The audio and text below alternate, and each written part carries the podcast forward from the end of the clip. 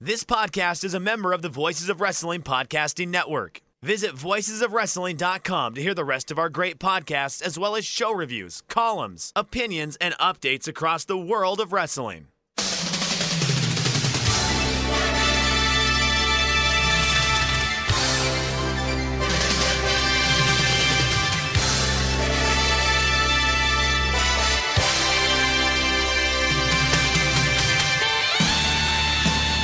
Hello, everybody, and welcome to the Super J-Cast. I'm Joel Abraham, joined by Damon McDonald. Damon, how are you? We are good. Um, day whatever it is of uh, this little fun thing the whole world's going through.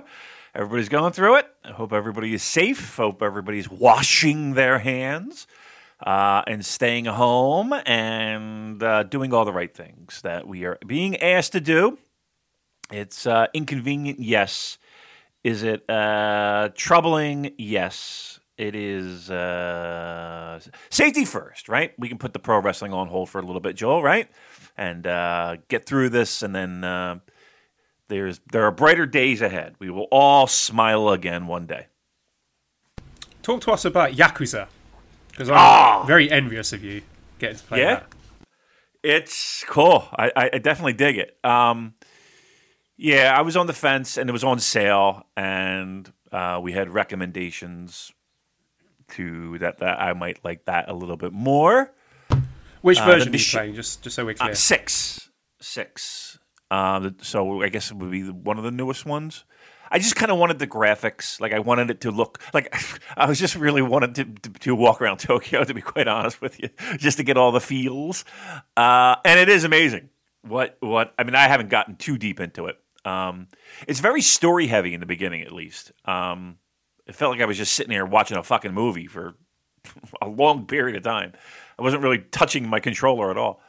Uh, but it's cool, man. Once you get into that city, uh, I mean, it's based off of Kobuchiko, is it? Um, which is the seedy part of Tokyo.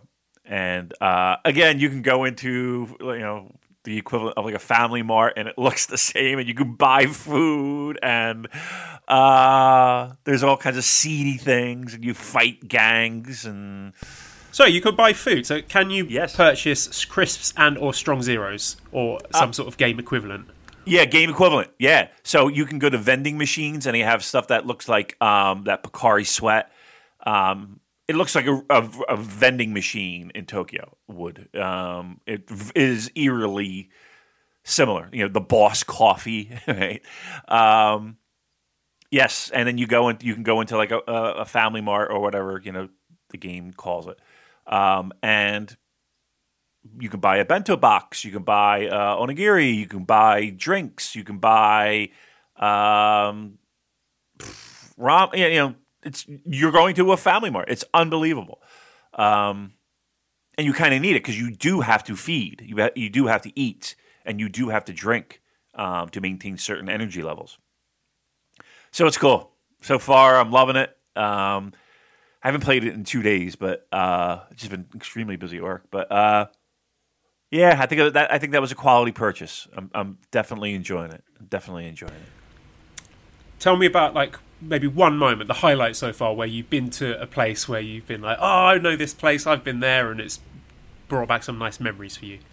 Uh, Part of the um, the, backstory, they give you a little bit of backstory to lead you into, you know, what what your goals and, and, and the mission of the game is.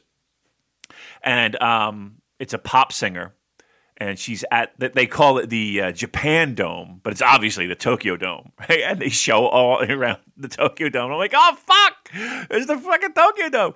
Um, and then again, like it's it's you know, Kobushiko is you know has that uh, arch that right before you go into that walkway, that street that's just littered with signage and lights, and it's um, just an amazing thing at night. Um, it truly is that ja- you know that Japanese Tokyo. you know, I don't want to say Blade Runner-ish, you know, feel that people kind of you know want that. That, that, that is where Blade Run, Runner was filmed, isn't it? I think that so. district. Yeah. Right. Yeah, I think so.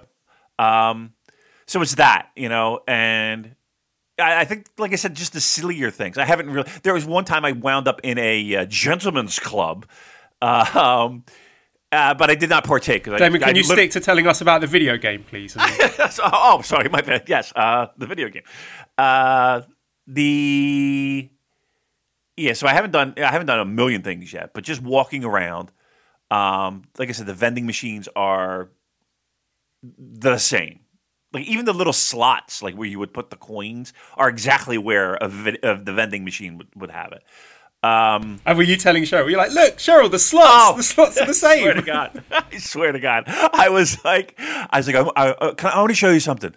And I'm usually involving a boob or something. so she gets up reluctantly. Um, and I was like, I got this video game. And it, it's, I said, the best way to describe it is, it's, and again, I know it's not, but I just, just to kind of get from point A to point B, I was like, it's kind of like Grand Theft Auto, but it, the setting is Tokyo and I showed her the first cutscene where he first get, goes back to Tokyo. And she's like, "Holy shit!" She's like, "Can you walk around?" here?" I was like, "Yeah, you, can like walk around the street." So we walked around a little bit. She was she and she was impressed. She was just like, "Wow, holy shit, this is pretty great." So she's like, "You're gonna be here for days." I was like, "Yep, see see you see you Wednesday." Um, it's cool. I, I definitely like it so far. Um, and and I, I tell you what, like I said, the one thing that I that at the very least, I've gotten a new appreciation for video games. I've always liked video games, but I've never really um, jumped too hard in. But between this and Fire Pro Wrestling, I am I am the I am so into the Fire Pro Wrestling with what they. I know you're not into the Fire Pro, Joel, but I am amazed at the creations that some of these people make. Like they have this thing where you can customize body parts and heads, and the heads are so lifelike. Like they're they. I sound like in Goodfellas. They look like the real thing.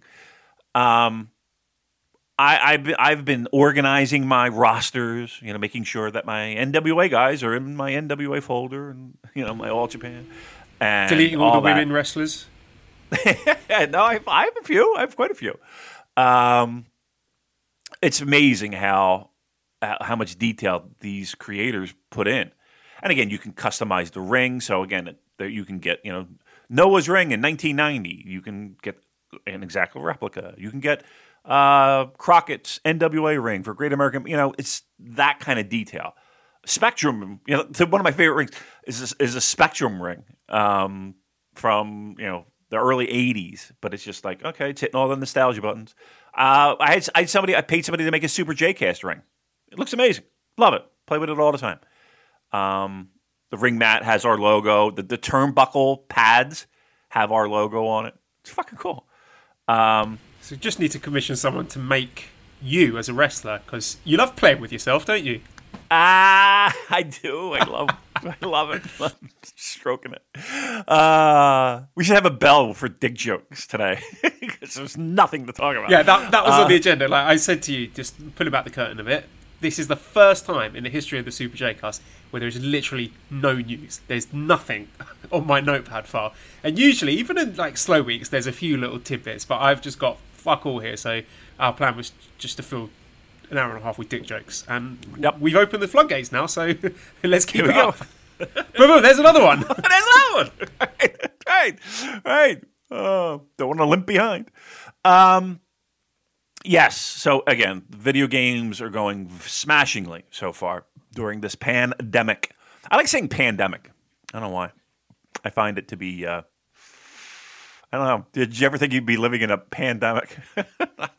I, like the word pandemic because there's um, a very good board game called Pandemic, and it's unique Yeah. because it's one of the few board games that I know at least where you have to work together to uh, fight against a global pandemic. So there's that, and also for anyone who's seen The Wire, I think one of the drugs was called Pandemic. I just remember like the kid, kids in the street walking around like Pandemic, Pandemic. So got a lot of fondness for the word pandemic. I'm with you there.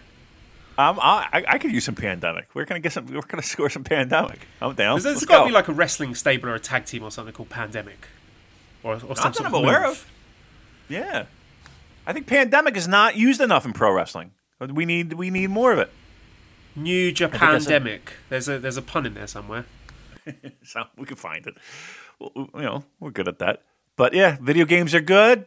Um, what was I going to say? Oh yeah, I know what I wanted to ask you specifically about video games, being that we do a New Japan Pro Wrestling podcast. Um, I need suggestions, and maybe our listeners can help out because they're uh, big into the video gaming as well. Uh, I need a suggestion. So, are there video games? And I haven't done a lot of digging, so keep bear that in mind. I could easily do a Google search, but lazy. Um, are there video games that are like escape rooms that can be played with a, a significant other to help solve a puzzle to escape a room?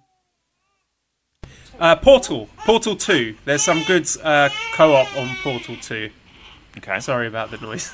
that's all right. We know that. Wait, listen, you're the, Mally just again- came up to me. She's holding the baby, and she's like, "I want to wash some clothes. Can you take the baby?" I was like, "Okay." Puts her in my arms, and like seconds later, she starts crying. So, I, I is a conspiracy. I think they both. Know, well, obviously Mally knows, but I think Esther knows as well that I'm trying to record. So she's just trying to fuck up the recording. But yeah, Portal Two, uh, and listeners, if you have any suggestions as well, uh, let us know. Yeah, yeah. Let us know. I mean, again, more of a of a escape room kind of thing, kind of feel, but something that's not too difficult. Again, Cheryl's not what you would call Miss Gamer. She's not Ms. Gamer. Um, so yeah, anything that that is along those lines that would be helpful, or like games geared towards six year olds apparently because that's that's her wheelhouse. She likes those games where it's like you're a chef and you have to make a bunch of meals for people. I don't know. I don't. What did I marry? Gee, Christ Almighty. I used to play one like that on the D- Cooking Mama. Not like Cooking Mama. Okay. All right. We'll, we'll, we'll look for Cooking Mama. That's Mama right, who's so cooking. are- You're not cooking someone's mama. That that would be horrible. That'd be terrible. That'd be terrible. Um. So how's uh? Give us a give everybody an update on life in the hotel. I know that is a big talking point and a big discussion point on our Discord and uh, all avenues of the internet. Is how Joel's hanging out uh, in the hotel. Give us an update, please. exactly the same as it was last week. Um, I've been watching a lot of Better Call Saul, uh, which I'm enjoying as a Breaking Bad fan. The highlight of my day is when I sit down in the afternoon and have this Thai snack called Miang Kum, which is, uh, I think they're betel leaves, so a little leaf, and then you make like a little parcel inside the leaf with some like kind of sweet coconut tamarind sauce, some dried coconut, bit of chili, dried shrimp, ginger, shallot, and lime, and it's delicious. It's so nice because you get this little sort of burst of all these different flavors in your mouth. So I I sit there and I'm really geeky about. It. I count the number of leaves they put in the packet, and then I make calculations accordingly. So if there's like 20 leaves in the packet, then I'm cutting up my lime into 20 pieces to make sure that I'm going to get an even mouthful in, in each bite. So that's what's happened Okay. to my life. what a sad indictment where I am now as a person. Um, what else? I had Nashville hot chicken for the first time yesterday. That was great. Love that. Um, that's literally it. There is no other news. Just like New Japan. I got nothing for you. I'm sorry. Oh my! Oh no! I'll tell you one thing. That, that that there's a bit of news for as far as my school goes. There is Yes. some talk to reopen the school May the 11th, which obviously I can't be a part of, given that I'm not allowed in the country. So all of the teachers who are still in the city are going to have to like teach all the kids for us. Whilst Ooh. and, and the principal was like, "Oh, you, you guys who are not in Xiamen, you can figure out ways to help." And I'm sitting there like, "Yeah, yeah, of course. I'll, I'll, I'll think of something. Yeah, I'll, I'll support you guys. I'll help come up with ideas." And uh, then, like behind the scenes, I'm like, "Holiday." Right. Are you? Would you, if instantly you could take what you have right now, or just just drop right on in, everything's sorted, you're back home. What what would you take? Oh yeah, I would definitely opt for going home rather than Yeah. staying here because you know I miss my home and like uh, I've mentioned before, like it seems like life in Xiamen is pretty much back to normal. So I just miss things like you know going to the park and going to my favourite little cafes and stuff. You know the small things that you take for granted that now when you're cooped up you really start to miss. What can can you explain what exactly is the issue? Like, what the fuck is the is the is the problem getting you home? Uh, China have the main issue is China won't allow any foreigners to come in the country. It doesn't matter if they've got visas, work permits, whatever. No foreigners are allowed in. So that's the main one. Uh, and I'm still waiting for Esther's passport. Uh, when that comes, then I can hypothetically apply for her Chinese visa. Oh, and also wait for Mali's passport. Oh, and also there are no uh, flights from Thailand to China, as far as I know. So quite a few obstacles in the way. So I, uh, I'm not going anywhere anytime soon. So Oh my goodness! All right, listen. Can we? Do you need anything? Is th- this is your time. no. no, no, no. No, really stop, stop, stop, stop, stop. You you need anything? This is the time to milk our audience for for, for things, right? This is the time. If, if there's any, listen, we sat here and, and, and, and begged for people to buy our fucking t-shirts. We've sat here and begged for people to throw us a couple bucks. Um, let's let's have a little telethon. Let's have a little uh, uh, a little little something for Joel. What do you? If you could have one thing that you don't have in your possession right now to get you through this, what would it be? I'm, I'm really racking my brains. I I can't think of anything, Damien, because it's not as if like I've got loads of free time to kill. So like like you suggested before to get a PlayStation or whatever, because I, I don't think I'd have the time to play it. So I'll f- I'll have How about think. this? How about how about two girls and an eight ball? Can would you want that? would that be good? Can we make that happen? I'm sure we have some listeners that can help us out there, right? I'm in the right city for it. I'll tell you that. Yeah, yeah. You're right near. Is there is there a uh, a red light district uh, in that area? Yeah. I, I so I've heard. I mean, not not that I've ever been there. I would just ah yeah. I would have to see that. All right. Um, would would that work? Would the would the strip clubs work with social distancing? No, I don't think so. Are they all open? I doubt it. I can't imagine sex workers being able to get much done with like the Yeah. what is it the two meter rule or something. Right, we'll just there. you sit on one side of the bed, I'll sit on the other side. We'll just stare lovingly into each other's eyes for twenty minutes, Right. and then you give me right. two thousand baht. right, right. I have this towel. I'll wave it violently. Maybe that'll help. um, yeah, it would be that would be the most disappointing sexual experience ever.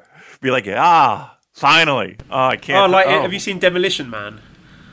Ah, did I see? Is that with Arnold Schwarzenegger? No, it's uh, Sylvester Stallone, Wesley Snipes, Sandra Bullock, where there's like a kind of dystopian future, and uh, Stallone is coming from the the past, or, or what we would call the present, and he goes into the future, and then he's with Sandra Bullock, and they go for a date, and she's like, "Would you like to have sexual intercourse?" And he's like, "Yeah," and then she's like putting on this helmet, and then they're sort of sitting far apart, and he's like, "What's going on?" And she was like, "What, do you mean?" And he's like, "This is not having sex."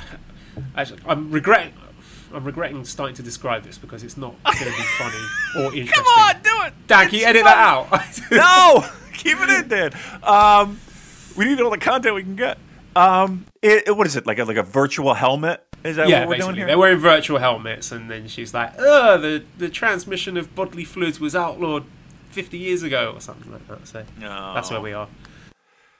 All right. Well, look, a bit like my sex life. I can't. I don't think I could ever do that. Like wear a helmet and do that, like the virtual reality thing. I don't think. I don't think I could ever do that. I say that, but without ever doing it. But I don't know. I just find I don't think strapping on a helmet to to to jack off is really something in my. You know what I mean? Like it just seems Yeah, like I, I'm an open-minded guy. I would not. I won't knock it until I've tried it. So maybe someone send me a Right. VR set, and then we'll have something to talk about. All right, let's do that. People, can we get Joel a VR set? How much? how much are we looking at? Like three hundred bucks? I don't know. The best I can hope for from our listeners, uh, and I would be very grateful to receive it, is probably crisps. But uh, I, Yeah. I mean, the thing is, I I'm literally about two minutes away from this big supermarket where they've got a ton of imported stuff, and they've got like British crisps and food and stuff there. So I can't even play that angle because it's you know it's fairly reasonably priced. So yeah, So we're still leaning toward the eight ball on the two girls. That's, that's what you're telling yeah, me. that, that is the, that's top of the list right now. okay, just let's all right, just just make sure we're clear. What, what about a sort of political pressure campaign to get China to reopen? yeah, we yeah, we'll that? march down this. Yeah, I'll, I'll I'll hold a rally in the streets of Haddon Township, New Jersey. Just to, I'm sure that'll that'll Let that'll Joel be in. a, yeah, I'm sure that'll be a real mover and shaker. Oh crap. Um, I don't know, man. I just I don't I I sit and I think about you often. It, like just man, I I, I just want to. I would like the best news would be you shooting me a text and being, it's sorted. I'm on my way. Done. You know what I mean? Like that would be just such a relief. I don't know. I know you that you do downplay it, and you're like, oh well, I got this and I got that, and I got. Uh, I don't know. I don't know. I'll tell you what, man. Your kid, what a life right now, huh? It, it, it, Yeah, the story explaining that to you that she was born during a fucking pandemic. Nuts. Yeah, yeah, and you know, the first month and a half of her life is was in a hotel room. It's pretty crazy. But uh, truth be told, though, let's let's let's pull back the curtain a little bit here. That fucking hotel room is a nice hotel room. It's not like you're sitting in a Yeah, it's hardly a hotel room, is it? It's more like a, an apartment. Yeah, Like I've lived in smaller places than this. right, right. You were showing me some of them, and I was like, I don't think I've been in a in a hotel that nice. To be quite honest, ever. I've been in a couple nice ones, maybe so similar to that. But that's probably like like for me the best hotel I've, rooms I've ever been in. That's probably the room you're in. Um, I it, it, I think that what set me back was the uh, the jacuzzi spa in the, in the living room and the. the stripper pole. That's that was Yeah, weird. it- it- thought that was basically, if you if you picture that set for the that all the Japanese pornos are the swimming Yeah. pool, that's that's what my hotel room looks like.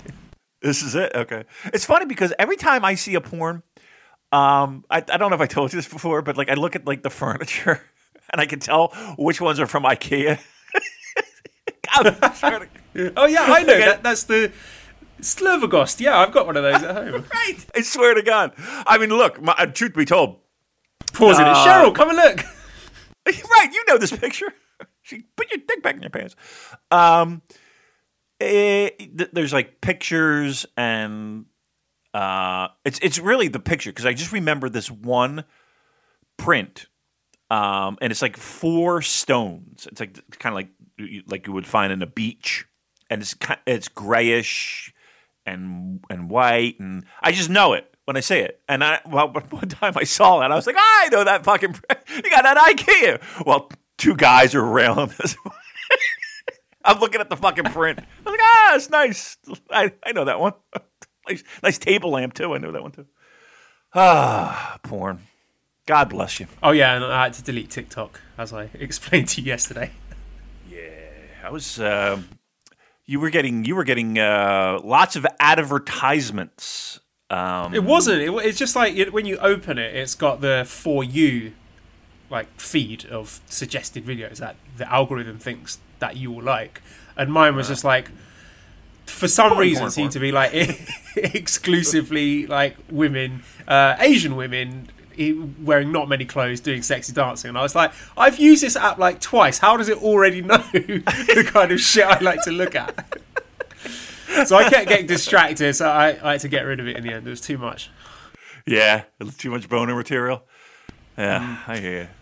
I know it. Mm. Got a little baby now, Damon. I can't just whip it out like I used to. Should be scarred for life. Sure would. Don't do that. That would be terrible. Um, yeah, that's that's one thing that's considerably has- dropped. Is that that um, I've taken your advice a couple times, and it's and it's uh, it's worked. We've done all right you with it. sound a bit more chipper than you usually do. yeah, That's what your problem was. You were just all clogged up down there, weren't you? I guess so. Um, uh, it's it's hard to feel sexy during a pandemic. I get it. Um, but yeah, it's. Uh, I. I, I do feel in a better mood this past couple days. I don't know. Some I was having a conversation, and something kind of hit me hard in that um, they were talking about how there's when the world experiences things like this in in a similar vein, there's always like if you were going to describe this, this would be a dark time, right? In the world's history. This would be a dark time. I think we could say that. Um but there's always at the end of that, there's always something that is amazing that comes out of it. And I'll give you like a maybe a terrible example, but I'll give you an example nonetheless. Um, like at the end of World War II, right? Um, nobody was thinking about you know the Beatles, right? And nobody was thinking about the fucking you know or Elvis or whatever the case may be. Um, and yet those like like the Beatles were like the first generation to come out of England that didn't have to worry about bombs being dropped on their head. Um, and I think that there's something to be said about that. And you look at all the times in in in the world where where things have been sour. It almost always there's always some color that comes out, bright color that comes out at the end of that. Um, so I don't know why, but that really got me optimistic, and it really got me. And I don't know, you know, I might not even be alive for that to happen. Let's be truthful, but but I know that that that always happens, and I don't know. That really put me in a real comforting spot, and I and even in the short term, and, and even in our little world of of of pro wrestling, and our little corner of that little corner, you know that there's going to be greatness that comes of this um, in the sense of creativity and new thought and fresh ideas and excellence at their at, at their craft. Like i'm excited for that. I'm, I'm excited for what once we get through this and we know we will get through this like what is what what is going to be at the end? What what what is going to be that that vibrant color that might change the world and might change how we think and might change I don't know music or art or film or um, pro wrestling. That got me excited, and I, and, and that may have look. I'm not going to lie to you, Joel. You know, there are times where every day where it's like you know you fall into that funk and you I guess you can't beat yourself up over it. I think that's I think that that is an important thing because it's going to happen and it's going to happen a lot. Um, yeah, sorry to just jump in, but there's yeah. you know all these people like, oh, you should be using this time to learn a new skill and teach yourself this, and if you hmm. don't pick up all these new skills, then that's on you. You're a failure. It's like fuck off. Be yeah. kind to yourself. You know, this is a tough time if you feel like you want to spend a day in bed watching YouTube videos of someone playing video games and eating junk food, then you fucking do it because yeah. you deserve it, you know? Yeah, I agree. Um, I agree 100%. Like, just just find your healthiest way to get through this. Now, again, there are people that thrive on, I'm going to do 5,000 burpees and Hindu squats and fucking and I'm going to do push-ups. I'm going to do it. Make sure the camera's on to make sure everyone can see me doing these. Okay, great. That, if that's what floats your boat, fine, whatever. That's what gets you through. But if you can, if you want to eat a fucking entire cake in your bed nude while watching fucking, you know, I don't know, Game of Thrones, that's cool too. Find your groove. Um, if you want to sit there and play drums to the to the wee hours of the night, do it. If you want to rewatch pro wrestling, do it. Um, like I, you know that people need that. But yeah, it's it's it, I, I it's going to happen. You're going to go through funks, um, but know that everybody else is too. And I think that's the important thing too. Like, because even Cheryl will be like, uh, you know, I'm feeling. I'm feeling kind of blue about this. I'm I'm not feeling great. Blah blah blah. And it's like it's cool. Feel it, and then you know it'll pass. it always does. Uh, and just know that you know to expect it around the same time tomorrow. fine. You know, I spent half my day yesterday doing. When I was a kid, I had these uh, two VHS tapes. One was Where's Wally? I don't know if you know Where's Wally or maybe Where's Waldo. I know it's, I know Where's I Waldo, yeah, sure, Right. yep. And uh, a Super Mario Brothers cartoon. So I had these two VHS tapes, and I've watched them so many times. And for some reason, I just I ended up searching for them on YouTube, and I found them. And so I just sat. I was just watching like these fucking kids' cartoons for half a day, and I felt good afterwards. So yeah, just listen to yourself and be kind to yourself, and it just it's, it's all about surviving, isn't it? We're gonna get through Yeah. this, but you got to ride out those waves, and you know when you're feeling down, look after yourself. You know. Uh, One hundred percent, excellent, excellently said. Um, let's talk pro wrestling. I have a couple things I want to talk to you about, and I want our listeners to. Uh, I, yeah, The- I feel like the, the obligatory weekly question about the state of these shows, particularly the US shows, just get it out of the way. Um, Daryl Sultana says, with the pre-sale of MSG show delayed once already, do we see it delayed slash cancelled altogether soon? So, uh, what's your feelings on this at the moment? Uh, I'm going to be truthful, and I and I hate to you know come back from an upbeat number trying to get everybody's positive thoughts and everybody you know come on you can get through it just you know do what you got to do. Um, Joe, I would be shocked if Madison Square Garden happens, and I think a lot of people have it in the back of their mind. And correct me if I'm wrong, but I don't even think they they announced this. But wasn't there supposed to be? something in Chicago that they were going to announce, and I might be letting the cat out of the bag on that one, but um, I don't. I think Madison Square Garden can't possibly happen. Um, I think it would be irresponsible of the company to move forward in something like that right now.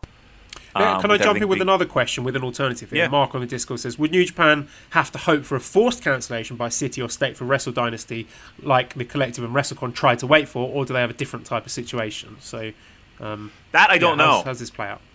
Yeah, I don't. uh, That I don't know. I mean, I don't know what kind. I don't mean. Again, I don't know if there's a deposit that they have to put down to hold the date, or or what that involves. Um, no tickets went on sale, so it's not like they have to refund anything from that perspective. Where you know, a lot of times for like WrestleMania and all those independent shows, the biggest challenge was getting refunding tickets because it was the ticket vendors, you know, the people, the third party who were selling the tickets that were holding up the, the refunds. Um, StubHub, all that shit. Ticketmaster. Is it Ticketmaster? It's still Ticketmaster. That's a small thing. Um, it is. So luckily New Japan wouldn't have that type of issue if if in fact they they went forth and said, okay, we're, we we can't possibly do this. I don't know. Like the the good news is is that New Japan Pro Wrestling has been very proactive. It feels like in getting ahead of it and being realistic and being logical and looking at the data and looking at the information and saying, okay, we can't possibly run shows in Japan. If they look at the data, if they look at the numbers, if they look at where things are trending, if they look at anything, and I'm sure that they have people on the ground um, in New York. You know, maybe I mean I don't even know if if if he's there now, Tiger Hattori. I think he might still be in Japan, um, but he he has a place in New York, and I'm sure he has people in New York that keeps him informed. He was doing that little chat show thing with Okada on Worlds a few weeks Yeah. ago, so I think he's still in Japan. Yeah. So, I mean, they know. They know. They, they, they, I'm sure they're they're kept abreast of the situation. Um, I'm I'm going to say, and I'll stick my neck out and say that while I hope and pray to the pro wrestling gods and whatever gods that would influence this type of thing, um, that it does happen, that we're all able to go to Madison Square Garden safely and enjoy a pro wrestling show together. Because let's be honest, the most memorable moments in our lives are when you are with groups, whether that's a concert, sporting event, a wedding, whatever. It's those type of events. We're, we're human beings. This is what we thrive for and thrive on. Even though we sit here and complain about people all the time, truth be told, if you look back in your life, a lot of those moments are with large crowds. I can't see it happening. I can't see. I I can't. I say that there is a there is less than a fifty percent chance of New Japan coming to America. Period. I, I just don't see how this Madison Square Garden show can can can happen. what if they um, borrow some of that magic spray that Triple H was talking about that you can spray over all the surfaces and nothing gets infected? Get a, a lot of it and just hose it down. I like drive in like Steve R. Austin in the beer truck and just start spraying. Well, I was Um, watching Naked Gun the other day. Uh, that Oh, scene where they're wearing the giant like body body size condoms. Have the Yeah. wrestlers wrestling those? Yes, yes, that would be that would be fantastic. Have everyone wear one. Uh, so I'll go on the record and say that it, it's not happening. I'll go on the record and say it's not happening. Um, and and with with the hope and prayer that I'm dead fucking wrong, I just don't see it happening. How about you, Joel? I think at the very least it will get delayed again, but probably cancelled. Just the state of things in New York at the moment, I, I can't see that being a good idea to even think about going ahead with that. Yeah, and it's going to be it's going to be tough ticket to sell. Nobody's going. n- Look, when when when were they going to put on tickets uh, on sale? Yeah. They moved it to May. Yeah, and I said before, even people in our circles who are big fans of New Japan were saying, mm, I don't know if I'm going to buy a ticket for this. I'm not sure I fancy it with everything that's going on. So even if they were to go on sale, you'd have to think a, a sizable proportion of the the market, like you know, the target audience for this, won't want to go. The problem is this: disposable income is now a thing that eh, people aren't really into. And what, what do I mean by that? Like you're buying, like you're buying food, right? You're buying sanitizers and masks, and that $500 ringside seat doesn't seem as appealing right now because trust me if you had 500 extra dollars to spend you're either buying stuff like that uh, or you're saving your money um, because you don't know if you're going to have a job quite, quite honestly. Um, so yeah um, look i want it to happen in the worst way. I, it, what, a, what a great weekend it would be. What a great weekend it would be. Um, I, I just I just don't see how it happens. Um, and I think I think everybody kind of I don't know if everybody sees it my way, but it just just in talking to people that I know, um, and and the the logic that New Japan has demonstrated during this whole crisis I, I I'm just putting two and two together, and uh, we'll put it on hold, and we'll see where we where we go from here. Um, if if that does happen, Joel, they give me a. I know I know it's impossible, but give me a time frame. Do you think they just hop right into G one? I guess is my question.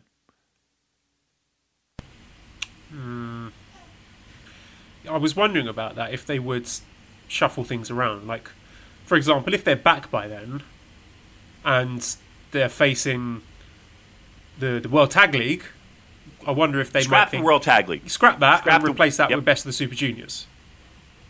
That's a great idea, actually. That is a great idea. I mean, if we're back and, and we're running, the, the, this this autumn uh, time would be G one, best of the Super Juniors, And, then, you could do Best of the Super Juniors winner gets the junior shot at Wrestle Kingdom or whatever. unbelievable, unbelievable. That so. All right, let's do this. Being that we're all over the place and it's uh, it's one of those shows. So if that's the case, if they come back, G one, best of the Super Junior.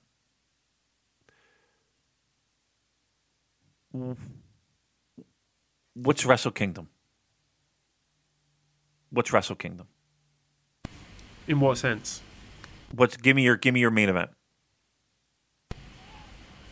Uh, well, my feeling f- from the start has been Okada Naito rematch. So I think Okada wins G1. Naito's still champion. Mhm. And then they, they run it back. I guess they'd have to. Would that I mean, give what, them? what other money matches have they got? Here's the thing with that though. I they can make money matches right now in their pocket. They don't have anything, but I, I like. I don't know. I find that Oh, and there's something to be like the, the January 4th Tokyo Dome show, that sort of the attraction and the brand power of that in and of itself is enough to, I think, shift most of those tickets, to be fair. I hope so. I think I think this will be a very low low attended Wrestle Kingdom. You're not going to get the you know the 10,000 foreign travelers. That that that number is going to be cut down significantly, I would think.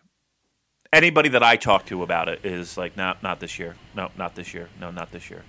We've got a really Um, interesting question from Anwar Starwin who says In the darkest timeline scenario, if foreign fans are forced to quarantine for two weeks upon entering Japan, how much would that affect the turnout for Wrestle Kingdom? a lot, right? I mean, that's nobody's nobody. Look, I'm not going on a fucking airplane for 14 hours in a recycled fucking air tube for 14 hours. I don't care what. I don't give a shit what disinfectant, everything. Uh, I don't know. Maybe if I fly business, and there's nobody near me, I'll go. but, but um, yeah. Actually, I mean, now you mention it, there, there was uh, an interview on the website which Cola Blue on Twitter directed me towards. Uh, question: Who had the most devastating putdown? Naito calling Ibushi a geek, or Ibushi calling Naito a delicate flower that needs the water of attention? But there was a really interesting tidbit in there that Naito was saying, "Why not just have the Wrestle Kingdom main event being him versus Hiromu?" Naito, he, he says he'll enter the G1, he'll win the G1, and winning the G1 as champion, then he'll face Hiromu. I think that's what he said anyway. Right. Um, I, you know, I'm going to be truthful. I don't. I. I, I would be fine with anything, right? Anybody who's going to sit there and fucking wag a finger over what this fucking Wrestle Kingdom main event is going to be can get right up the street. We we we we've lost six seven months, or we'll be losing six seven months. Key shows like you you got to give every pro wrestling company a bit of a pass here when it comes to building storylines and shit like that, right? It's going to be a little bit of a different year. We can hit reset come January 1 or you know January 5 or you know dash. Um, but until that t- time if we're talking about storylines and we don't have enough build and all that nonsense, who gives a fuck? Let's get people back into the ring, uh, and let's start from there. Uh, let's not. All right, well, uh, back to your question. So, uh, Japanese Retro Game Center said, let's do some hypotheticals. What will Wrestle Kingdom's attendance look like on January 4th, 2021? I'm thinking around 30k, with a decrease due to a lack of foreign fans making the trip for obvious reasons. Let's hear your predictions. So, if you had to give like a ballpark figure, what would you say? Yeah, I would probably say thirty. Slow, probably thirty would be where we would sit. I think. I think. Yeah, but again, I think there's a lot that plays into it. I mean, you do want a sexy main event, absolutely, right? You want something that that will at least get people interested in, in at least thinking about buying a ticket. I think, again, it's not a huge, f- massive factor, but it's a significant factor of people flying in for the show. It has become a bit more of a destination event as as the years go on. I think that's going to be eliminated. uh, Not eliminated, but it's going to be cut down considerably. I don't know if the idea of social distancing and all of that is I want to say relevant here's here, and the only reason I say that is this. Even when this was all going down in the early days, you still had packed trains right in Tokyo.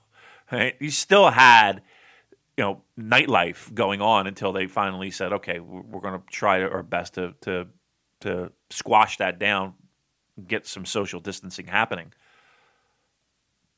I don't know if if if if they say okay, everything's fine, we're we're we're go- we're going back to somewhat normal. Um, are people going to go back to baseball games? Are people going to go back to r- large wrestling events? I, I kind of feel like th- there's a different mentality, and and they would. Whereas I just I don't know if I feel it the same here. I feel like there is that apprehension here of we need to have a fucking antibody or we need to have some type of uh, vaccine or, you know for this before everyone's going to get back to that normalcy of of of this. Um, I don't know if that's the same way in Japan. I don't.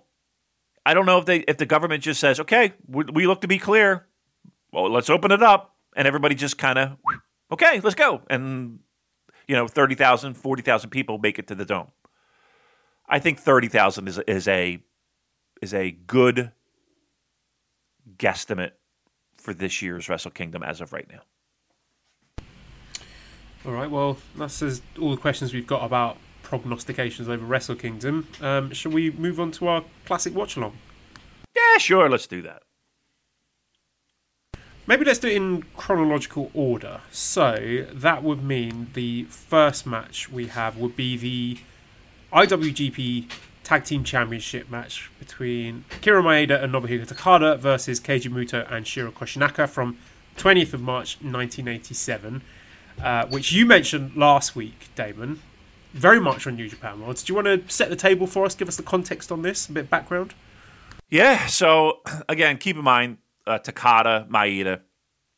Um, they they had a reputation, um, and they were and, and New Japan played off of that reputation of being pro wrestlers that were a little bit different, a little bit outside the box with uh, UWF involvement. Um, I mean, the promotion heavily pushed that UWF ism.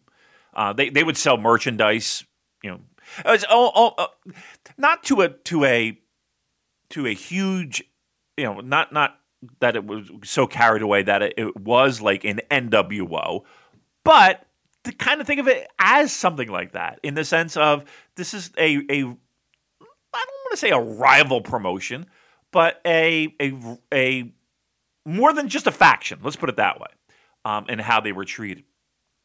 I love this tag team so much, and if you if if you look at, at the bodies that are in that ring, um, I mean Shiro Koshinaka had had a, had a pretty good run, and and there were times where he was upper mid card, um, and there were times where he would challenge for for titles. So he, it's not like he wasn't a, a, a main player in a main piece of New Japan for many years. Wasn't like a top guy, but always a nice in the mix. Um, and then you have Keiji Muto, who you know goes on to be arguably their top star in the '90s. And these two other guys who changed the course of of pro wrestling and dare I say MMA. Like if it wasn't for that fucking shoot kick, let's be let's be very truthful here. If it wasn't for that fucking selfish shoot kick by Maeda on Choshu in 1987, we wouldn't have the the uh, second version of UWF that blew for the up. uninitiated, could you just summarize that for us? Yeah. So um, again, they always had a bit of a a uh, tough guy reputation, like a shooter reputation in New Japan. Um, Maeda and and the original Tiger Mask formed the original UWF, and they broke up. Um, a lot of it had to do with stylistic things, where Sayama and and and wanted to do one thing and Maeda kind of wanted to do another thing. And then there was also finances and all that stuff. So that fell apart. Maeda comes back. Uh, and again, has this reputation of being this fucking tough guy. Like there's there's stuff online, um, the uh, the Andre the Giant shoot where it was just Maeda kicking the fuck out of Andre in his legs, um, and Inoki has to come out and stop the match and shit. That's online. Um, so he always had this bit of of a rep. Uh, Takada um, had a rep, but not like like as much as it felt like Maeda did. Uh, but they were two peas in a pod with this UWF idea. Um, so match 87 uh, was a, a multi-man tag match. It wasn't even televised. It was just some fucking house show.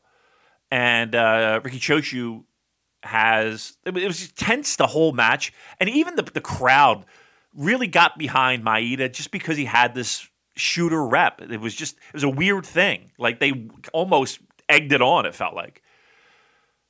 Uh, Choshu has I, I couldn't even tell you who it was in the Scorpion Deathlock, and Maeda comes in to break up the, the the fall and just belts him right across the eye with a kick.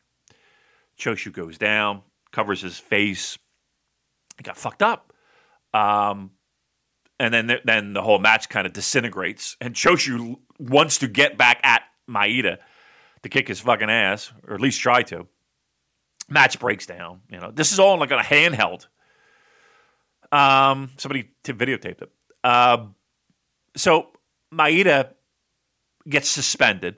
This is toward the end of the year uh, of '87, and it was a weird time because at the end of the year, keep in mind they had that sumo hall show where they built up to Choshu and Inoki that got all fucked up, and that's where Vader debuted, and everybody hated it, and there was a riot in the fucking building, and they tore down Sumo Hall. They, they were started to light the fucking building on fire because because of the fuck job finish that they were they were presented. Um, and Choshu was starting to get a little bit um, I'm going to say non pushed, but it was just, you know, you could tell he was getting pushed aside for this Vader thing in 88. Anywho, Maeda forms, you know, he's suspended, but then he winds up, they don't renew his contract. It was him and Yamazaki.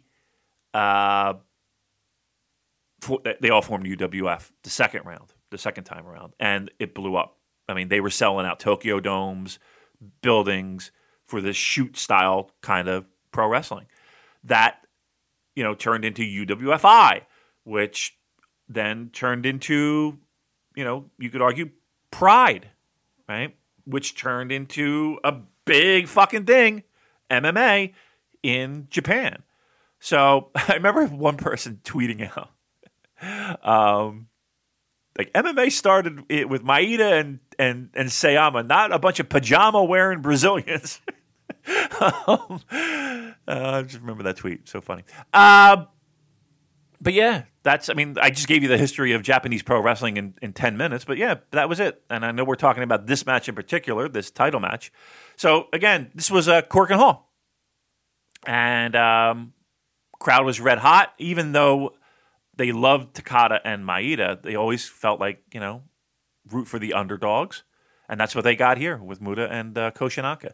Um, they they they fought back and forth a few times, and again, you're getting Muta before he's, you know, knees are banged up, and this is pre excursion to Florida WCW turning into the Great Muta. This is before that. Uh, it feels like you got all these guys at their peak. Takada, I fucking love Takada. Um, and if you like kicks, if you like spots where they sit and sh- exchange elbows and shots to the chest to kind of you know your your strongman spots. Imagine that with kicks. right? That's that's what Maeda and Takada brought to the table. You know? They, so. they remind me a bit of Red Dragon. I'm sure Red Dragon were influenced by them, but just sort of the style, the kind of hybrid MMA, sort of, and the kickboxing and all that stuff. It just reminded me of Bobby Fish and Kyle O'Reilly. Yeah, everything looked strong. Everything looked snug. Nothing looked weak. Um, and the thing about it is, is that Maeda is is really a big dude, like super tall. Um, he's just a monster. So yeah, I, I mean, I love all these series of matches. Again, I've been going going back and watching '87, and I'm kind of getting into '88 now, and yeah, the heat in the building. I think the the match itself is pretty great. Um, yeah, I, I just think, like I said, watching back '87, this match stuck out like a sore thumb to me of, of being, oh, what a what a great moment, what a great time, all the talent that's in the ring, all of them at arguably some of the the, the peak physically, um, the heat in the building, the title change. Um, yeah, I'm, I was totally into this one. Yeah, I noticed. Uh, I was quite surprised as well. Just huge Koshinaka chance. The crowd really seemed to love him at Korakuen. And yeah, just like you said, the, the kicks when Takada throws that huge head kick near the start, I, I, love that. Just really dangerous looking kicks in general. And then, like when they actually engage for the first time, Takada nearly just rips his arm off. Uh, and I also thought like the Koshinaka and Maeda exchanges were really great. Like there was a bit where there was a jumping hip attack into a German suplex and the, the chops, really, really meaty stuff. And I just enjoy the moments where they abandon all the fancy shit and just start kicking lumps out of each other. So uh, yeah, Koshinaka was a really great babyface and peril. Crowd really into him. And then he, there's that moment he nearly gets the inside cradle, and then there was a backslide after that, and you can hear all the women screaming. It's just like you yeah. know that sound that we associate with like a you know John Cena in the WWE in the mid 2000s. But yeah, definitely getting vibes of that here, and just a really like breathless, frenetic pace and sense of urgency. Uh, and again, it's just there's something about this era and uh, pile drivers. A double team pile drive was just a transition spot with zero reaction from the crowd, which I thought was wild. and, and I thought in the finish it was quite unusual that they repeated the inside cradle spot for the win. Uh, but yeah, like you, I mean, this match is really making me like Takada almost reminds me a bit of Shibata, getting those sort of vibes from him, and I want to see more of him. So I'd like to do another Takada match at some point. Maybe I've, I've heard the Hashimoto match is supposed to be really good, but I'll want to pencil yeah. it in for a future watch along. Yep, any of them. Um, I, I, would I, I, would share my entire '87 catalog with you. Um, there's a match with with uh, Maeda and um, Masa Saito um, that turns into a bit of a bloodbath, which was pretty cool. Um, I mean, there's stuff with with uh, Fujinami that is is pretty great. 87 is one of my favorite years. And here's the thing. 87 is one of my favorite years, Joel. But even then, there's stuff that you like. You're left fucking with your head scratching over booking, right? Like they they they had this Fujinami Inoki feud that they were building for, for it felt like months, and then they just fucking dropped it. Like they never had the singles match. They never like carried it through. They never eh, like you're, you're, it was baffling and frustrating. Yet, '87 was one of my favorite years of all time. Um, so, like when people complain about booking and complain about, you, I mean, I'm going to be honest with you. There's even the best have moments that leave you scratching your head. Um, but 87, 87, 88 is good. Um, again, we're getting into more uh, Vader stuff. Um, but I love I love eight, 87 had the, uh, the the stuff at Sumo, the Midsummer Night Dream shows. Great. Yeah. Uh, I'll, I'll definitely help you out there. Definitely look into Takada. Um, I think that tag team is what that tag team is in my top three favorite tag teams of all time. Absolutely. And the next match we looked at chronologically was the IWGP Championship match between Yuji Nagata and Manabu Nakanishi from the 9th of March 2003. So, um, if I'm not mistaken, this was in the middle of quite a long run for Nagata. He won it on April 5th, 2002, and held it all the way until May 2nd, 2003. So he got in 10 successful defences, I believe. So, can you set the table for us for this match, please? Yeah. Well, first, uh, for me, I feel like Nagata is. People throw around underrated a lot, right? And I really feel like fans today don't get a full sense of Yuji Nagata, and I, only because he, you know, as as New Japan popularity across the world grew, him you know, physically and, and his career declined. So they were on polar opposite slopes. He, he's had some fucking pretty amazing matches. I don't know if this is one of the greatest matches he's ever been in, but he's been in some fucking great matches. Um, and that run is is pretty tremendous. Uh, Am I right in saying he was hamstrung by the the quote unquote Inokiism, the fact that Inoki expected his top stars to be legit fighters, so he was thrown to the wolves and had two like his first two MMA fights were against Fedor Emelianenko and Mirko Cro Cop, who are like two of the greatest heavyweights in the whole history of the sport. So, uh, if it weren't for that, then he could have been a much bigger star. He was he was treated somewhat unfairly. Would that be fair to say? I think so. I mean, I don't think anybody would would dispute that. And I get what the thought process was because let's be let's be truthful. Pro wrestling really wasn't the cool thing at that time. It really wasn't. Um, and the yeah, idea this was like the, of, the big Kakutogi boom, and everyone in Japan is excited by like Pride. That was a sort of kicking off at that point. Right. And they wanted to kind of grab that. And that's always been like so Inoki to me felt like a guy that always wanted a piece of that pie. Like he always wanted pro wrestling to be that. Um I mean proofs in the pudding with all of his mixed martial arts matches with, you know, all these different fighting styles and boxers and you name it. He wanted to be you know, viewed as the king of sport and as the king of sport, the king of that king of sport. I mean, it kind of would have made And- sense at the time, right? I mean, it's easy for us in 2020 to look back and say, "Oh, we shouldn't have done that," but at the time, MMA was really increasing in popularity, so it it, Right. it, it made sense, didn't it, that you want to capitalize on that somehow and uh, you know try and get some of the momentum and excitement for mixed martial arts and funnel it over to pro wrestling as much as you can.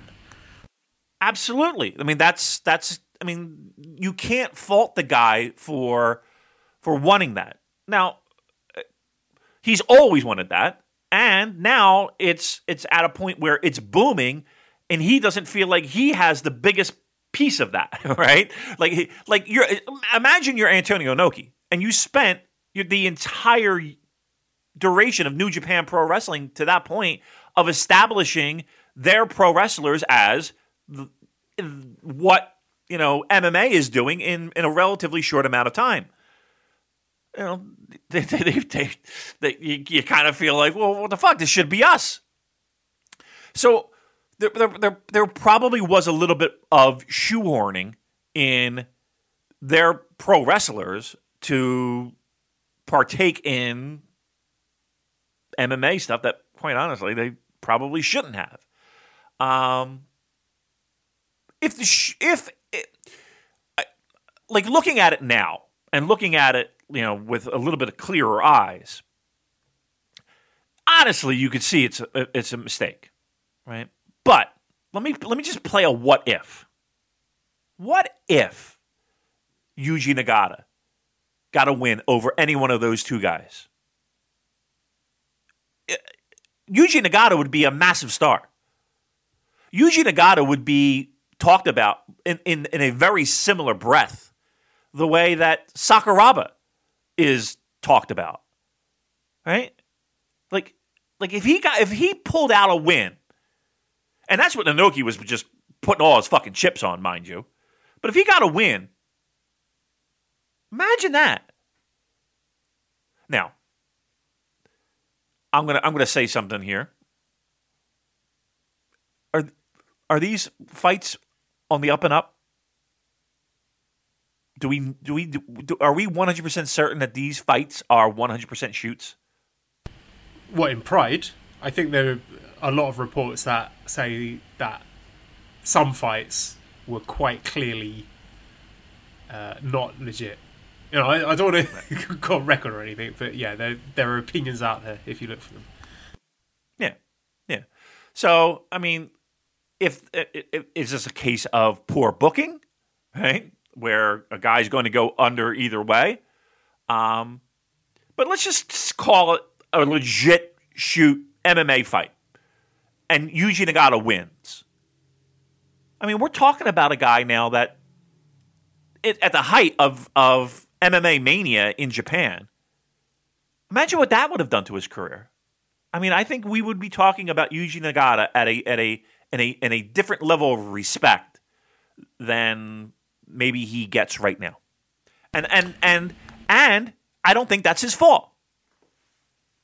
No, I guess everyone was sort of hoping to get Brock Lesnar. I mean, of course, this was before Brock Lesnar became a big MMA star, but you know, if you've got a pro wrestler who turns out to be a legit mixed martial arts star, as Lesnar did, you know, started off in WWF, had, had his, oh no, it would have been WWE then actually, and then the failed NFL thing, but then transitions over to UFC, ends up becoming heavyweight champion, then you've hit the jackpot. If you, you know, if if and when you decide to go back to pro wrestling, because you can say, you know, I'm a legitimate street fighter, like I'm, you know, baddest man on the planet or whatever. Yeah. Uh, uh, look, I just I, I feel bad for him specifically. Like when everybody points to, ah, you know, Inoki get dipping his toes into the MMA stuff and having his his pro wrestlers get involved in it a little bit more.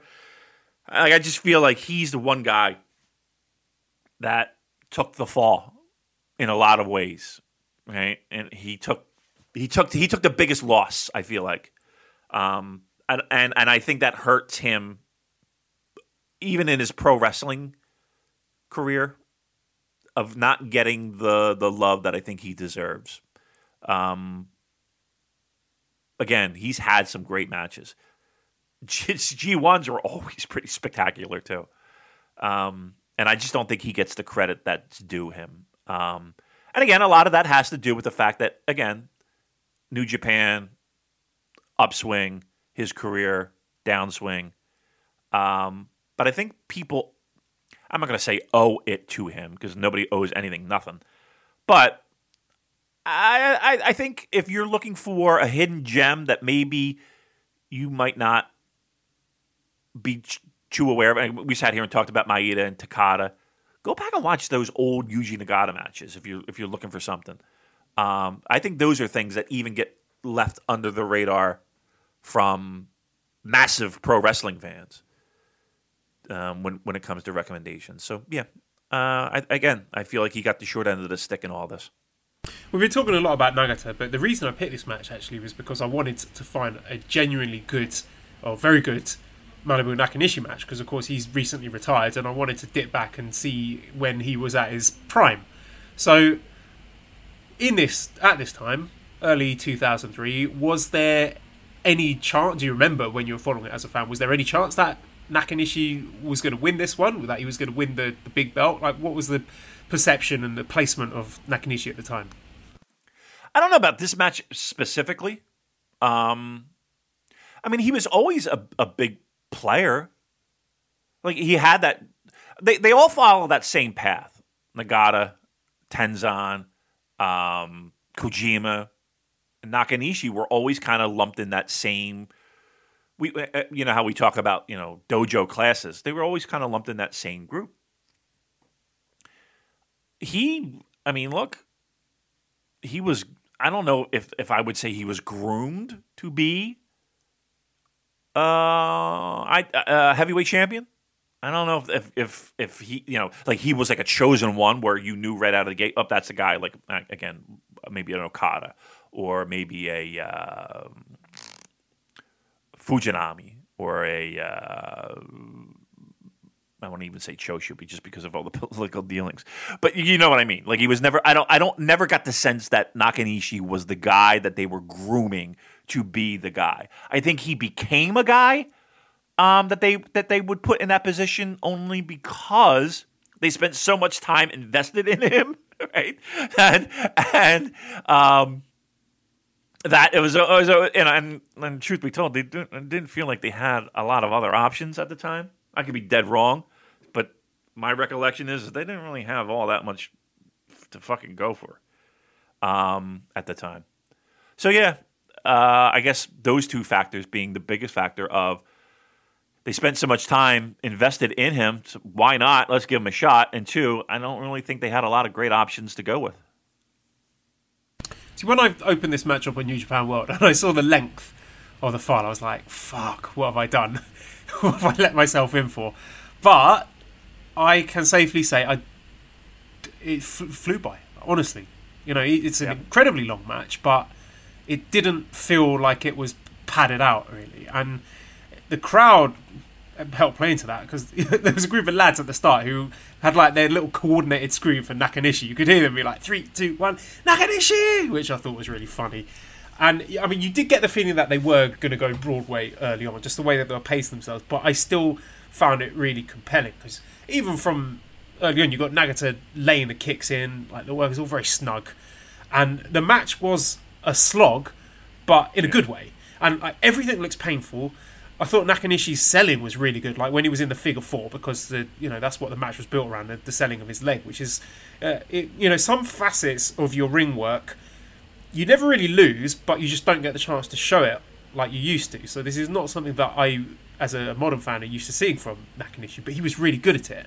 But I mean, even back then, this is what 17 years ago, he wasn't particularly mobile, but there's right. a real weight and a sense of purpose about everything that he does and everything in this match really. I mean, we've got the story of Nagata chopping down Nakanishi's leg and any matches where you've got like the you know when they chop each other and you get the spray of sweat just uh, illuminated by the light that always pops me and there's plenty of that here. And in this match you've got an hour and Nakanishi just takes an obscene amount of punishment. Like most of the match is Nagata basically kicking seven shades of shit out of the big man but he he will occasionally fire back with a big power move, like a big fall away slam, and it's really dramatic just because of the way that it's, it's laid out like that. It, there's a Simpsons episode where Homer becomes a boxer and like he wins his matches because he absorbs so much punishment that his opponent gets tired and he's able to knock them out. So, and actually, for all I say about Nakanishi's lack of mobility, his ability to to bump is spot on and a lot of the match is him desperately trying to weather the storm and stay on his feet while Nagata's laying into him. But in those choice moments where Nagata, like for example, takes one of his legs out, he goes absolutely flying, and it just looks tremendous to see such a big guy crash and burn like that. So I was surprised like how much babyface energy there was for a big lad like Nakanishi, and there were just great dramatic peaks like the the top rope flying lariat, which gets a huge crowd response again just because of the pacing and the structure of the match.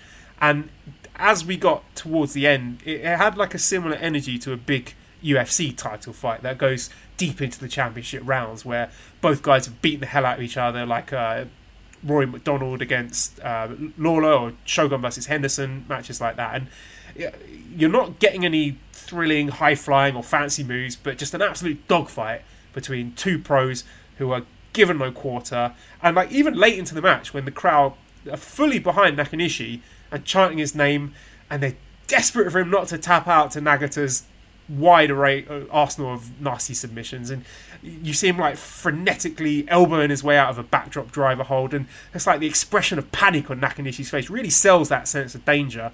And then every bit of offense that he gets in is like it's seized upon it's celebrated by the crowd who just seem desperate for him to win. Like for example there was a bit where he, he gets a rear waistlock and the crowd are just losing their minds because they think there's a big suplex coming and in the closing stretch, you always get this with the, the, matches that sort of approach the time limit. That buzz from the crowds, that sense of excitement, and you get this sort of kind of fever pitch of noise.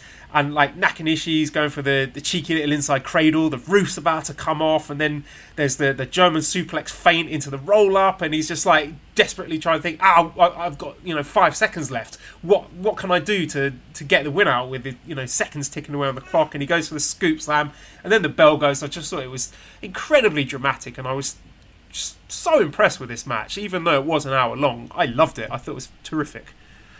Wow. Yeah, you definitely liked it a lot more than I did. Um, I liked the match. Uh, and I guess this might be me to a fault. And I'll ask you this because I, I, I, don't see it, that it does, but I'll ask you. Is this a match that holds up? And I'll say this: this is a, is this a match that holds up with matches that were great before it, or is this a match that is that holds up to matches after it. Like, could you plop this match on a modern day New Japan show, and do you think it would fit? Do you think it would be, you know, would we be raving about it? And do you think that it matches before, you know, maybe some some classic matches that you watched before? Do you think that those matches outperformed this match? I think it's a question of your expectations going in it because maybe for a contemporary audience who were used to watching, you know, big heavyweight mixed martial arts fight, this might have tickled that itch, you know. And if you go into it and you know what to expect from Nagata, you know what to expect from Nakanishi, this is about as good as you could hope for an hour long match between them. I don't think you would have something like that these days because if you're going to go Broadway with a big New Japan match, then it's usually an athletic spectacle where, you know, it's guys like Okada and Omega where they can do you know a, little bit of everything you know some high flying maybe a, you know, a table spot here and it's not just two big dudes just like beating the crap out of each other in the middle of the ring. So i'm not sure it would hold up with a modern audience but i kind of feel that at the time it would have been exciting for me to watch. Mm-hmm. Yeah, yeah. To me, like I've f- as a comparison, that tag match. I, I really feel like you could put that tag match and you could put it on World Tag League this year, and it would fit absolutely perfectly. And again, this is a match from 1980 fucking seven, right? Whereas this match, I don't know if I could if I could say the same. Um, and I, I really feel like it encapsulates an absolute style and moment of pro wrestling. Like, like, like you know how like when you hear '80s music and it's like, oh, that's definitely '80s music. The drums, this, the synths. Yep, okay, that's an '80s tune. Or even, oh, that's a '90s song, the grungy guitar. But like that is the epitome of 2000, early 2000 pro wrestling, J- Japanese pro wrestling anyway. Like the the the big men, maybe not as mobile. Um, uh, you know the the beefiness, the MMA influence. Um, I'll tell you what, I never expected an hour. Right, that's one thing for sure. Um, I thought they did good with the hour that they had, but yeah, this this is this is a match that's fits perfectly in that early two thousands bubble. Yeah. I think with this style of match these days, you do get this kind of match, but it's like a never open weight title fight, and it's like twenty, maybe twenty five minutes. Right. You wouldn't get an Right. hour of this. Right. Right. I think an hour is is a little bit of an overkill. Yeah, I would agree. All right, there you go. What what did you think? Give me give me um give me a scale one to ten of your enjoyment on this match particular. Um, the first half of it wasn't very exciting because I knew that it was going to go long. So there's only so much drama you can get. It does sort of compromise the, the dramatic integrity of the match when you know that it's going long. But I enjoyed the second half of it so much that I'd be willing to slap a hearty four stars on it. I, I enjoyed Oh, it a lot. Okay. Yeah, so that's about I'm about there. I'm like three and three quarters for you know, scale of one to ten, maybe I'm in like the six sevens. Um Okay. That's that's, that's I, and I don't want to. I, like, I don't want to be one of these people that's like, oh well, the, you know, nothing happened in the first twenty minutes of the match, but the closing stretch was really exciting. So four and a half stars, you know, because that's nonsense. But the the first half was good and it made sense with the story, but it wasn't dramatic. So there you go. That that's my th- thoughts on it. Um, our next match then was G1 Climax 22 final, Kazuchika Okada versus Karl Anderson from the 12th of August 2012, which you can hear uh, a watch along with the uh, great Kevin Kelly and Gino Gambino and Chris Charlton. They stole our idea, Damon. They they did a podcast on it that was released just yesterday, or maybe it was earlier today. So, uh, yeah, if you want some further information on that, you can just listen to their podcast instead. So, uh, moving on to our final match. No, I'm joking. Um, right. I mean, we picked this I was one. like, because- I was actually thrilled that you said that. I was like, all right, fuck yeah, do that. no, I, I want to talk about this match because I, I think it's a safe bet that Machine Gun Karl Anderson might be on his way back to New Japan Pro Wrestling sooner or later. So I wanted to see what he was all about, and this was really interesting time because I don't think many people were expecting this to be the G1 Climax final. And of course, Damien, you can set the table for us, but this is before the Bullet Club. And this was the same year as the Okada Rainmaker shock. So I think the year before, 2011, what what was it like Naito Nakamura G1 final? So I think people were surprised to see this as the final. And Karl Anderson is in a very interesting spot. I mean, this is a huge opportunity for him. So g- give us a feel for where Anderson was in the pecking order at the time and what fans thought of him. Uh, middle. I mean, to me, he was middle middle of the card guy. Um, I don't know if there was no indication that he was going to do as well as he did, but there, to me, there really wasn't a great like like it wasn't like you were going into G one thinking Karl Anderson's the guy, right? Um, with that being said, his performance, you could say, you know, any any other year after that, it's like okay, he's he's a main player now. Um, like I, I he I don't want to I don't want to just cop out and say he was just a guy because he because he felt a little bit more than that.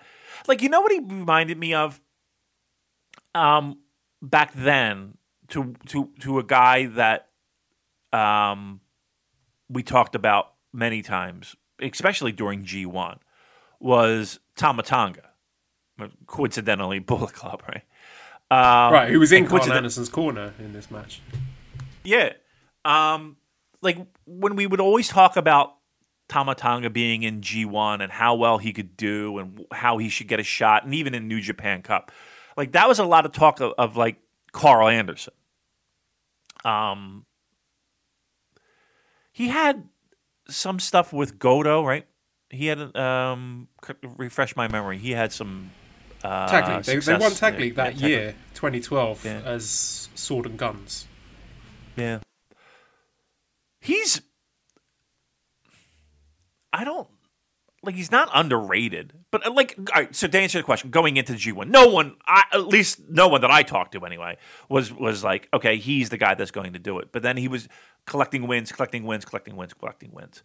Um, to me, this is I mean, look, sorry, looking at this G1 block that he's in, Yujiro Takahashi, Toru Yano, Naomichi Marufuji, Satoshi Kojima, Minoru Suzuki, Yuji Nagata, Shelton Benjamin, Hiroshi Tanahashi. I mean, he's winning this block over some pretty big names, you know, like Tanahashi, Nagata, Suzuki, Kojima. This, this, you know, it's not nobodies that he's beating on his way to get there. Right. Right. I mean, it, it- they announced those blocks. I don't think anybody's like circling Karl Anderson's name on that, you know, to get out of that that block. And the performance that he had, keep in mind, he's wrestling. I mean, arguably two of the greatest pro wrestlers in modern pro wrestling. Um, so you know, you you have nice dance partners to to, to do this with. And But this was back in the day back- when it was on the sorry on the same night. So it's not like Yeah. it is now where you get the A block and B block finals on the separate day to the final. So earlier on that day, Karl Anderson. Well, I say earlier in the day. I mean, I would have been what shortly before the intermission. Karl Anderson Right. wrestling Tanahashi and managing to get a win over him. Right, which which is a, a pretty great match in and itself, um, and I think that was the biggest shock, right? Um, I mean, obviously him not winning, you know, is would have put a, put the uh, the cherry on top, mind you. Um, but yeah, I don't think anybody sat there. I think he was one of those guys where it was like, okay, this is where he loses. Okay, this is where he loses. Okay, this is where okay he's going to get point eliminated. Okay, this is and he constantly didn't. that didn't happen. Uh, and then when he had the chance, you know, the winner of of Tanahashi and and and Karl Anderson, you know, taking on um, Okada.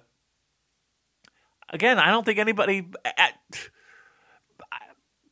I, again, it wasn't like we had a podcast, and it wasn't like you know I was you know jumping around online talking to a million people about it. But at least in the small little pocket of people that I knew that would, would that was talking about this or that I would see, I don't remember Karl Anderson ever being the guy that they were like, okay, he's going to win, right? Um, I, I think everybody thought it was going to be Tanahashi and Okada. I th- I think this is Karl Anderson's crowning achievement in New Japan Pro Wrestling. I really did do. You, I, did you get a feel after this, like, oh, this guy was so successful in this match that he's going to be in line for a big push? Because never really happened, did it? I mean, I guess you could point to the likes of uh, Prince Devitt or or AJ Styles coming into the company, and he kept getting sort of pushed back in the queue and stuck with the tag stuff. But you know, it seems like okay, prior to this, he's a tag guy, so he's you know wrestling with uh, Giant Bernards and the Bad Intentions tag team, and then you, you watch this and you think. Oh, he's going to break out and become a big singles star, but he doesn't. He just goes straight back to the tag stuff. So he's tagging with Goto, and then later he's uh, the Guns and Gallows with Doc Gallows in, when Bullet Club is formed. So he never gets back to, to anywhere close to this level, does he? no, not really. I mean, and I don't know if there uh, what the reasoning behind that would be, and I don't know if that was a booking decision or a contract decision or or or what what that would be. So I can't speak to that. But yeah, I mean, I guess looking back on it, you would think that there would be a little bit more of a singles push for the guy. Um, trying to think.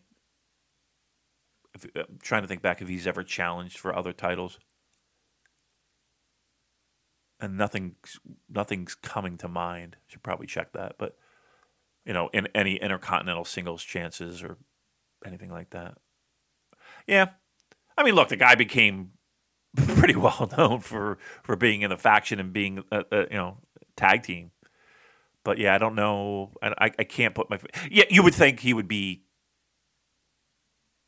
pigeonholed in a singles program for a long, long time after the G1 performance. But yeah, it doesn't necessarily feel like he's as known for that as opposed to his tag stuff. Yeah, because I was kind of getting Juice Robinson vibes from him. You know, a guy who's been through the dojo and is becoming popular with the domestic fans. But I mean, anyway, let's get into the match. So, uh, like I said, Okada's coming off the back of the the Rainmaker shock at New Beginning, so I, it was his first G1 as well, if I'm not mistaken. Uh, it was interesting to see Hiromu, Evil, and El Desperados, the Young Lions, in this. And then there's a, a, little moment in the when they're doing the ring introductions where they get give a little machine gun sound effect uh, for Karl Anderson, Yeah. which I thought was pretty cool. And he's he's getting huge chants from the crowd there. He sounds really over, and he works the crowd well. And you know, there's a clean break for at the start, so it's, the crowd are fully behind him, and like, they're pretty well matched in the early grappling exchanges. And there's the early Rainmaker gun stun tease that gets a big response. So I mean, the story of the match early on is that he's going after Okada's Rainmaker arm, but that's kind of dropped later on in the match, which minus a few few points from me because you know I'm fussy about stuff like that. But Okada, for his part, is targeting Anderson's neck, and I, I just always find that when Okada is in control of matches, like when he's dominating and working over people's necks, that's more interesting for me than when Okada's the babyface in peril. Because one, it's more believable when you know a brilliant wrestler like Okada is able to control a match, and it also makes sense because uh, the the kind of moves that he's laying in, going after the neck, is all building up to the big rainmaker towards the end. So it, it's just more interesting for me than him on the back foot. Like the Naito match at Naito Wrestle Kingdom 14, when Okada is the guy who's in control, I just find it more dramatic that way. Uh, there was a really nasty kick exchange on the apron, which I thought was great. And yeah, just I mean, I was focusing on Karl Anderson because we know what Okada can do. But he, I just found him very dynamic, very good underdog babe, babyface energy. He's got these big, fun, energetic comeback spots. He's got a nice high impact move set, nice range of high kicks, drop kicks, and so yeah, we had it playing out with Okada's sort of playing heelish. He's doing the ruthless moves like he's dropping Anderson on the railing, the DDT to the floor. We had the count out tease, and just like he's even back then in this early point in his career, Okada he's so good at like just the little smirk at the crowd as he hears the crowd turning on him. Just that little grin on his face. It's just so brilliant. He doesn't get enough credit for that. And like when he does the Rainmaker pose, there's booing from the crowd. And I just also find it interesting to see how his moveset has evolved because he's doing this sort of Jave, Jave, I don't know how to pronounce it, uh, influence moves like the Deep in Debt and Heavy Rain and stuff like that, which he's now dropped. Um, and then we got into the closing stretch. Crowd were really into the near falls. And then Anderson does the Bernard driver, which is a little tribute to his previous tag team partner, and they've got the great reversal sequence. You know, like the finisher dance, as we would call it now, at the end. I just thought it was a really, really exciting match. I enjoyed it a lot. And Okada ends up as the youngest G1 winner. And this is the first time it would lead on to be the Wrestle Kingdom title shot. So, really enjoyable match. And I, I don't expect Karl Anderson to come back to the company and be slotted into this point, but I would certainly be interested to see him have a little run as a singles wrestler because watching this match, I know it was eight years ago, but I don't know how physically demanding his WWE run was. I know you work a lot more dates, but the actual in ring stuff might not be as taxing. So I'll be interested to see where he's slotted in when he comes back. Yeah, yeah. I was, I was while you were while you were describing the match, I was like, you know what? I know that Karl Anderson had some singles matches, and I just couldn't remember. And and looking back, he did, uh, and they all seem to center around previous Dontaku shows, um, where uh, he, he, had matches with uh, Nakamura um, in 2012. And then um, there's a contract. So um, he had a feud with Okada that led uh, to him unsuccessfully challenging for Okada's Wrestle Kingdom 7 title shot contract. That, was at King of Pro Wrestling. Um, and then at Power Struggle, he challenged uh, Nakamura for the Intercontinental Championship. So he has been involved in a little bit more higher profile title shot opportunities before um, forming Bullet Club. And that, and again, keep in mind, Bullet Club was formed theoretically was him turning on Tanahashi um, when uh, Bullet Club was formed. So I think uh, I think he had a little bit more of a singles career than even we give him credit for. So there you go. And our final match on our watch along was in 2015. It was the Best of Super Juniors 22 final between Kushida and Kyle O'Reilly, 7th of June 2015. And this is the first time I've watched this match. Uh, could you give us really? a context for both guys, Damon? Uh, I mean, Kushida, we, we know, we remember him, right? Uh, here's a guy that was the, or at least he tried to be the ace of the junior division. And to me, one of my favorite juniors, and arguably the best junior there. Red Dragon, um, they had just come, I think it was that very year they came to New Japan um, for the first time. And they were just starting to get I don't know if just starting, but they were they were making a lot of noise in Ring of Honor, um, and getting a lot of buzz. And this is kind of like one of those career launch point matches between these two. Um, I think both of these guys are probably at their if not peak, but really close to their peak. Awesome match. I, I, seriously, I can't believe this is the first time you saw this match. Um, I love both their style. I uh, look if I could take both of those guys. I said before, Red Dragon, I would take back in a heartbeat. I would take back in a fucking heartbeat. I thought they were tremendous in, in New Japan.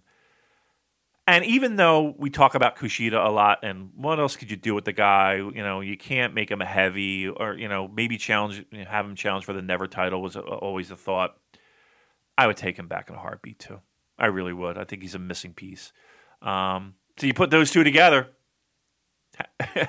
fucking magic. And they had a bunch of matches that were really good, um, and this was just one of them. Interestingly, I actually watched the AXS TV version that was commentated by Jim Ross and Josh Barnett on commentary. So uh, I noticed there was an interesting entrance video for Kushida with him as a kid doing. You know, you see these videos on Twitter of like he's doing moonsaults and stardust presses and stuff onto a mattress. So there's Kushida doing that, which I thought was pretty cool. And you get like real top quality mat wrestling, exchange of submissions at the start and throughout this match, really. And, and I just think Kyle O'Reilly's so good. He's for me, like the complete package because he's got his grapplings, his submissions, his striking. They all look legit. I think he's incredibly charismatic, even when he's tag wrestling, and I think it's a credit to him that that's managed to shine through in NXT as well. So you got both guys as submission specialists. It's kind of a unique kind of match. Both guys going after the arm, and yeah, like we discussed, an MMA influence here. Uh, really creative chaining of submission and pinning combinations, almost reminiscent of like, a, like Zack Sabre Jr. kind of thing we'd expect from him these days. So uh, Kushida's selling his left arm really well. Like even when he's chopping Kyle O'Reilly with his right arm, he's like shaking out his left arm, which was a nice touch.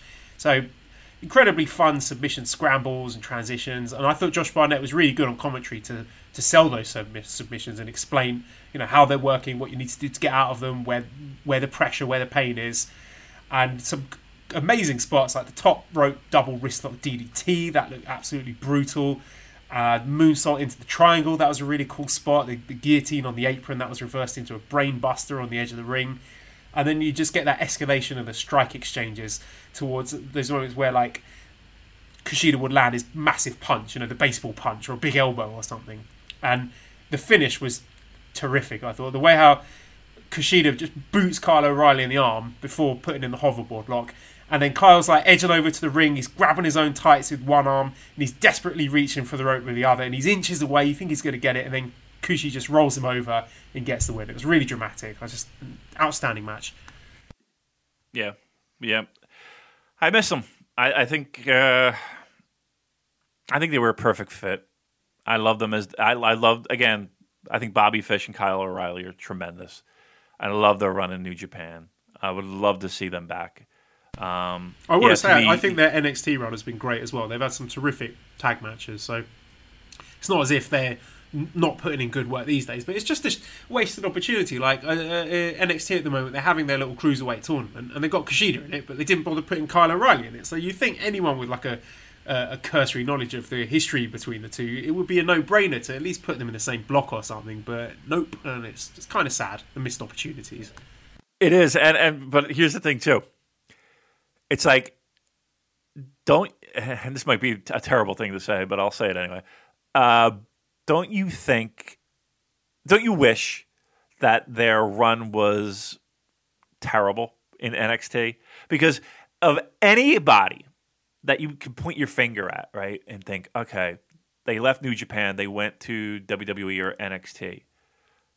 Like, name me a person who who has grown, or maybe name me a team who has grown and they have you know? Like it seems like they have actually f- like flourished. Um, which sucks because you want it you want it not to be so that they be discouraged and leave and come you know. Maybe come yeah home. no i hear you. I mean i, I want to see good wrestling. I don't care which promotion it is. Like that's what frustrates me about wwe because it could be good but it isn't. And i know it, it, it could be better so that's what frustrates me about it. If you know overnight suddenly WWE started pushing the right people and allowing wrestlers to go out there and have great matches, like they're perfectly capable of doing, then I'd be delighted because there'd be more good wrestling to watch. So I think NXT has had maybe the best tag division in any, eh, you know, the whole world. They, for me, on their takeover shows, the tag title matches always deliver, and that's been the case for many years. So I always enjoy seeing those tag matches, and I'm pleased to see what they call undisputed era putting on good matches there. But yeah, I, I hear you from the sense of like it would be really great if they came back to New Japan, and I mean who knows? They might, but uh, they seem to be doing well for themselves in, in NXT at least. I don't know if they get called up to the main roster, that'll probably end up dying on its ass, but I just I like seeing them having good matches. Yeah, I mean, like I said, of of all the the New Japan talent that has ventured over to Vince Land. Um, to me, it's that whole entire undisputed era group have really they've they've and and and not at the at the um, expense of having good matches. I mean, I, what I say that they're on the level of what I think they could perform in a New Japan ring, mm, probably not. But I mean, for what I, I think they're the cream of the crop when it comes to if I want to watch good pro wrestling. and WWE and NXT are my options, I mean, I'm going. I'm. I'm. I'm they're, they're they're my first watch. Absolutely. As far as tag wrestling goes, I would say that NXT has better tag wrestling than New Japan does.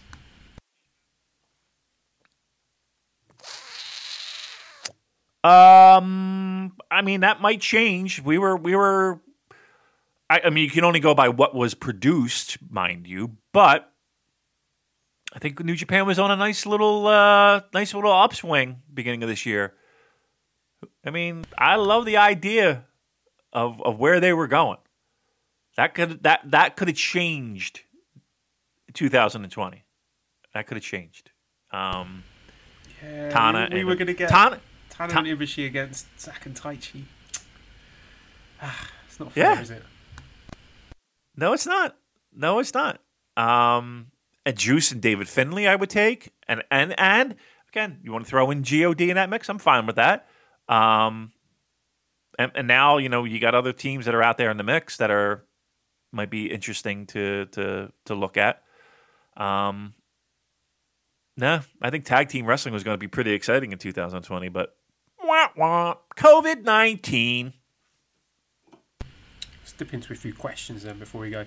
Oh yeah, Manabu wants me to ask you. There's a. Are you familiar with the company Blue Bottle Coffee? Blue bottle coffee. I'm not. What? I, I believe it's a Why? Japanese company. Does that sound weird to you? Like when you hear Blue Bottle Coffee, do you think of the insect, the blue bottle, the big fly? No, I do not. no, why? No. I don't because he wanted Where's me to ask you that. I was chatting to him. I was like, "Oh, have you got any questions for the show?" And he's like, "Yeah, ask David about the blue bottle coffee thing." I was like, "Okay, I was expecting a wrestling question, but there you go. Um, all right, let's." I don't know anything about Blue Bottle. No, what, I mean, what, what, what was I supposed to know? Is this Well, a just- reference of something? No, like if, if you were to say to me, "Blue bottle," do you have that in the states? Like, blue bottle is the name of a bug, the big, the big fly. We do not have anything called a blue Oh, bottle. maybe it's a British thing then. Yeah, we do not have that. All right. Well, there you go. There's your answer, Manabu. all right. I Uh, thought he was trying. I thought he was trying to speak to me in code. No, like, no. like I had to break a code or something. Like, okay, is he trying to smuggle drugs into the? Co- what, what am I trying to do? I don't- All right. Uh, Nehek says, "I've been stuck at home for what feels like an eternity." Damon, which will fail first, Yeah. my liver or my wallet? Uh, uh, my liver will fail first. Actually, I've, if, if anything, I've actually been saving money, which is shockingly.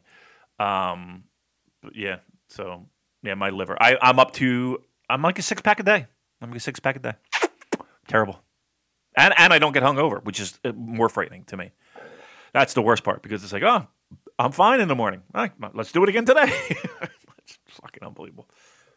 Uh, Infinity says, "What are things from New Japan Pro Wrestling that caused the biggest difference of opinions or arguments between Damon and Joel? It can be certain wrestlers, matches, or booking decisions. I ca- we're usually on the same page, aren't we? I can't think of any huge disagreements. friends. uh, no, I mean wrestling wise, what would be our biggest? f- I don't see it. Maybe, yeah, honestly, probably Southern style pro wrestling would be. Like you're not going to sit there and watch. Like I've offered, I've like I got all this Memphis stuff, I got all this UWF stuff, I got all this Mid South stuff, and you're like, nah, not for me. Um, I'll never watch it. Um, where I kind of, I, I really enjoy that old '80s style uh, episodic TV in the studio. I dig that. So that might that might be our biggest difference when it comes to pro wrestling. All right, I had a scream Oh baby God, what's dumped in my lap. Mally's just What? said- she, Mally's coming with a scream baby. She's just dumped the baby in my lap and been like, Joel, I need my own time. I need a sh- I need a shit. she goes, I need She's a shit. Gives me the screaming baby and is fucked off. So that's the end of the podcast, folks. All right, that's We're gonna that. wrap Wrap it it up up. David, can you do the plugs, Uh, do you want me please, to- and then close us out? Yeah, you want me to do? I'll do the plugs, sure. Um, hey, uh, follow us on Twitter uh, at the Super Jcast. Buy a T-shirt uh, at prowrestlingtees.com slash Super Jcast. Um, Red Circle is what we do. If you want to throw some money our way, we certainly deserve it. We got a crying baby who needs formula. That's what we need. Um, Send your questions. Uh, go to the Discord. The link's in the Twitter bio. Uh, thank you for listening, and goodbye.